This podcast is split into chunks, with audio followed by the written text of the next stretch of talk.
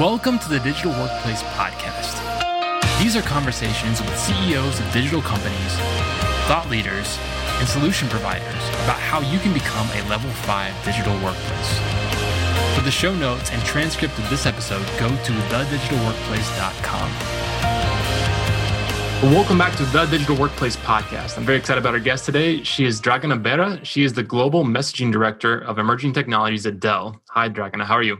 Hi, Neil. I'm great. How are you? I'm excited. I'm excited because you have a lot of good perspective to share with our guests and, and the people that, that listen into the show. So, give us an overview of your role, kind of your experience, how you got to be where you are now. It was a long journey and not very contrived, actually. I would have to say it was uh, a number of circumstances that led from one thing to another. And uh, here I am in Singapore right now, working on immersive technologies, messaging for Dell in the last two and a half years, or actually three and a half years, I also spent a lot of time with our customers in Asia Pacific, Japan region, talking about workforce transformation, which was one of the pillars of Dell Technologies go to market strategy to really bring the full breadth of our technology portfolio for various customers, regardless of their size, uh, with a compelling story on what they can do with it to take their workplace to the next level into the digital workplace. Great. Well, let's start with a, an easy question, right? What is a digital workplace in your definition? When if a company says or a CEO says, "I need to build a digital workplace," from your vast experience and, and interacting with lots of different people, how do you define that? So, digital workplace is different for different people, different organizations. It does encompass. It has some things that are in common, and and it's not just the realm of digital. It's really trying, and that's one thing that I think also with immersive technologies that we're seeing is that as we're moving further along that spectrum that's bridging reality into digital and starting to see more of the digital elements permeate into our lives and work, uh, we have to find ways to really blend them more naturally and that extends beyond just IT. It extends into culture. It extends into, especially because workplace, the main actors in a workplace are people. So it's all really about people. It's all about user experience. It's about making that workflow more natural, more easy, uh, more efficient, and more satisfying. Actually, most of all, for all involved, uh, all the way from the employee to the customer. So it is a pretty broad and wide ecosystem of players that come together. And more so these days than before, we can have different groups of people interacting or solving a specific problem in a particular point in time. And they may never ever come together in that same formation again. So mm. you need to build something that can meet the demands of something like that. Um, and I know I've given you pretty esoteric definition, but it is uh, something that every company will have to define for themselves and will have to keep redefining it as they move along that digital adoption spectrum. Yeah, absolutely. I love what you've been saying. I like the thinking about it as a blend of technology, but also of people, of culture, of how we're going to use that. And really, you're so correct in saying that not only has technology changed in how we work, but the way we work has changed. And the idea of having teams that come together for a project and then disbanding and doing other things and working with people around the world. It really is time to kind of reset all of work. And now we have all these digital tools in front of us. Now we say, okay, what's possible? What's good? Instead of just throwing a lot of technology at people, really thinking through that. So you've been sitting in this role of thinking about strategy, thinking about how to actually make something good happen come out of that. So share some of the wins and some of the successes you've seen at Dell in terms of making this reality. So Dell is its own biggest success story, funny enough. Uh, and one of the things that really comes to mind is one of the communications that Michael Dell sent out to the workforce during the peak of COVID lockdowns around the world. And, and, and I think this is one of the ultimate truths right now. He said, you know, this pandemic has proven that work is not a place or a time, it's really just an outcome of our activity. And so we need to start considering how we engage in the activity of work in that context. So people should have an opportunity to choose how and where they're productive and at what time. And given uh, the tools that exist today, given the technology that exists today, technology is not an obstacle. There, a, a bigger obstacle is actually the mindset. Mm. Especially uh, one of the things that I've seen here in Asia pre-pandemic. So it's not it's not necessarily um, something you know. Asian cultures are very much into face-to-face interaction, and who's to say that you know video face-to-face is not good enough? right now you and I are face to face. Right. And and and that definitely helps. Of course, we don't have that three dimensional energetic exchange here, but the key point is that there has to be also an, a level of trust and uh, a lot of cultural misconceptions did exist and one of our partners actually was very keen to adopt digital workplace and even become our partner who drives digital workplace initiatives um, was speaking with me one day and said, You know, I know I want to do all this. I know it's good. But deep down in my heart, I always wonder, like, how do I know that they're really working? And that's where we had the big conversation about trust and the fact that, you know, you should not be hiring people that you can't trust without looking over their shoulder because fundamentally speaking people can be in the office all day long all the time but nobody has the bandwidth or capacity to watch over everyone's shoulder and make sure that they're constantly on task because also we're humans and people sometimes need to step away yeah. and that non-productive time actually contributes to greater productivity down the road so so it's really um thing that dell has really managed to take to the new level we started with our Connected Workplace program back in 2009, which was very informal. Um, at you know the discretion of the manager and the employee, they would have a agreement on how many days or whether permanently that employee was going to be remote and what the KPIs would be. And then over time, that evolved into a more structured program. In 2012, we have actually put together a connected workplace program from the HR standpoint. There were some guidelines put in place based on uh, some matrices that were created by HR to assess, first of all, job category, which job categories are more likely to be remote work friendly. Yeah. Because if you're a security guard, you have to be on prem. If you're a receptionist, typically you should be on prem. But there are many, many jobs in that gray area that, to different extents, could give you more flexibility to not be present in the office if, if that's not required.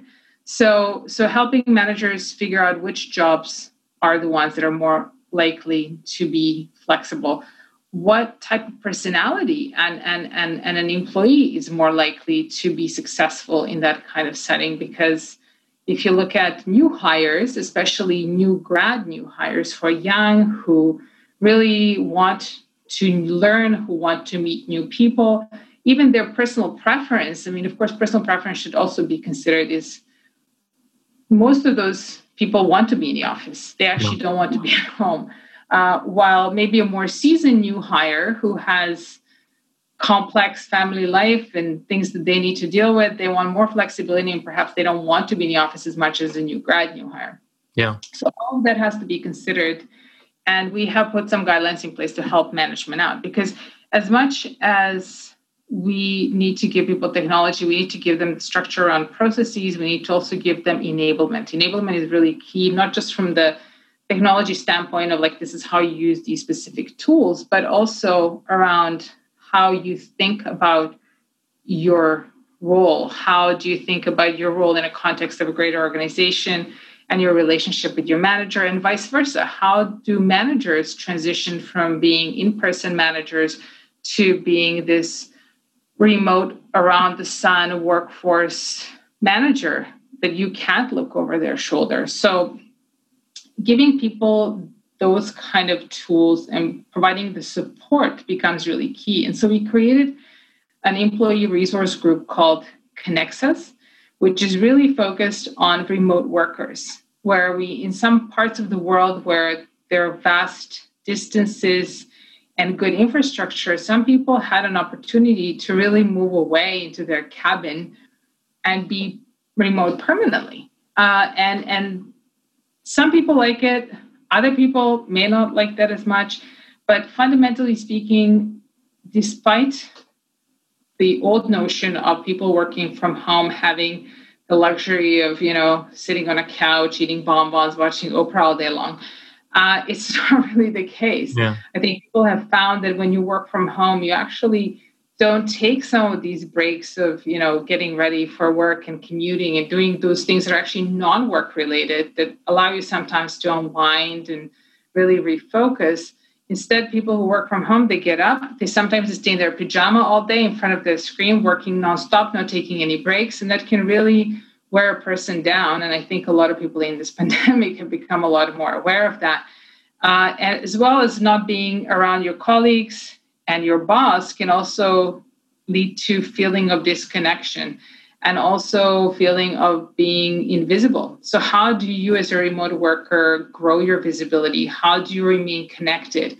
How do you create these peer networks that you can lean on and and and remain from the your your own personal satisfaction perspective as connected. So that's what our Connexus ERG uh, team contributed to some kind of best practices around how do you work remotely in the best possible way. So when the pandemic struck and we had 65% of our workforce eligible to be part of the connected connects, connected workplace program, we rapidly had to shift the remaining 25% to get 90% of the people working from home. Not that everybody had conditions to work from home, right? So no. How do we pro- how do we provide people support? I mean, the fact that we've been on this journey for as long made it so much easier for us. We very rapidly shared some of these best practices around the world. We still had 10% of the workforce that had to go into the facilities just because we operate a lot of data centers, we operate a lot of uh, manufacturing facilities. And so some people still had to go in. So we had to also put in place some special safety measures so that whoever had to go in had safe distancing, had disinfectant lotion around them, had safe ways of transportation to work and back, and all of that. That uh, we just needed to make sure that the operation continues, that we meet the market's needs. There was a big rush for the personal computers and devices. Yeah. And so we need to also meet that global demand while our supply chain was getting um, hit from various global lockdowns and we became quite resourceful. We then could not give our new hires. We were onboarding 60 new hires a week that would join the company during lockdowns, and we had no laptops to give them. So we actually turned to VDI technology, which is something that we also offered together with VMware. And we were quite successful at uh, giving people way to become productive immediately without necessarily giving them a laptop they could use their own device and uh, in a secure way. Our contractors could also continue to work remotely without accessing certain information that was not, or they could access it safely. They couldn't have it on their devices. And uh, we also managed to actually convert several thousand employees in China also to VDI. So everyone actually had a great experience. And um, they've are continuing to use that technology in addition to getting new laptops. Yeah. I think that the theme and the people we've talked to is that the actual transition to this style of work wasn't as horrible as people thought it was going to be. It actually worked out pretty well just to show that it was possible. Now we're in this age where we're trying to figure out okay, we did it, but how it's not perfect. We still got a lot to work on. And, and Dell's a great example of a company that, that had been thinking about this for a long time and still there's challenges and still there's things to get over and to try to figure out. And we're still on a journey. I mean yeah. actually so post pandemic we, so one thing we realized we said okay so you know what? Uh, let's do away with those job matrices or which jobs are conducive which ones are not. Obviously became very clear that 90% of the jobs could be done right. um, or more you know like 90% of the workforce can be remote so we became Connected Workplace Program 2.0 that we launched this fall, and it's going global to every country in the world where we operate. Uh, every employee is going to get certain amount of dollars, US dollars. It's going it's going to be consistent around the world, and I can't remember the exact amounts. I can't tell you to set up their home office. We've also given people who were regular in the office an opportunity to take their chair from the office home oh, so nice. that they have ergonomic setup. Uh, we have given people an opportunity to bring their monitors or whatever else they had on their desk that was making them productive if they opted for Connected Workplace 2.0. But that doesn't mean that they're now forced to always be at home uh, because we're going to have mobile workstations that people can reserve and book ahead of time if they want to come to the office and spend time in the office with the colleagues as well yeah. once back on site uh, gets implemented in different countries. Yeah. So, for example, here in Singapore, because infection has been contained, we have rotational on site opportunities for people who prefer to be there. Because, again, as I mentioned, some people just don't have good conditions to work from home because maybe they have a large family. Uh, maybe there is just other reasons why it's they prefer to be in the office and so we do try to accommodate people's preferences, again, always in compliance with the government regulations and safety standards.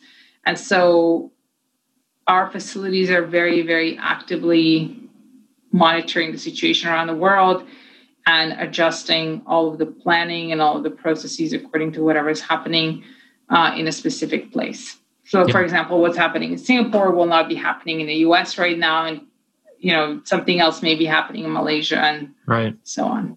No i love that you've brought up the idea of agency a lot you know letting people have the option to choose things having options available and then letting people pick what works best for them. I think is a great theme that we, we again we hear that a lot eh, because it just we're going to have to have different solutions. We can't just have a one size fits all thing that, that everyone can adapt. Dragana let's spend the rest of our time talking about Dell Dell's obviously a huge influence and a huge company around the world if we're talking to CEOs of smaller companies or C-suite leaders, when they're thinking about what can they learn from your example about when it comes to actually thinking about the strategy behind how they set up this digital workplace what are some of the things that you've learned and you've seen other companies apply that the leaders of smaller organizations can take away? Yeah that, that's a fair question. And frankly i think actually smaller organizations have some advantages to large ones because this is something that has to be driven from the C suite. And it has to be something that is done cross functionally. It has to be something that is a company wide initiative. It's not one organization, HR or IT, that's leading it. Everybody has to collaborate together to decide what is the best strategy for them in the near term, midterm, and long term, and, and, and constantly reevaluate it because we do that as well. Uh, for a small company, the C suite is probably quite aware of what they're trying to do in the market. And you know what are they taking to market? How they're taking to market? Who's their audience? Uh, are they doing it through a partner network? Does that partner network need to be considered as part of their digital workplace strategy? Mm. because that would make things easier for their employees. And when it comes to technology, actually, these days, uh, it's very easy to buy technology through various cloud offerings and mid-sized business offerings. Even we have a lot of um, stuff that's designed for people who don't have large IT organizations. Yeah. So when it comes to technology procurement, and that is probably the easy thing. Well, let me ask you: Do you feel like at Dell you have access to technology that somebody at a, a company of hundred employees does not? Do you feel like is there any gap between those? We probably do, but and frankly, just because we're so big, we probably have even more than we need. And yeah. so, if you're a small company, uh, you do have an opportunity to really get exactly what you need, versus uh, trying to meet the because again we operate in in in more than 100 countries around the world.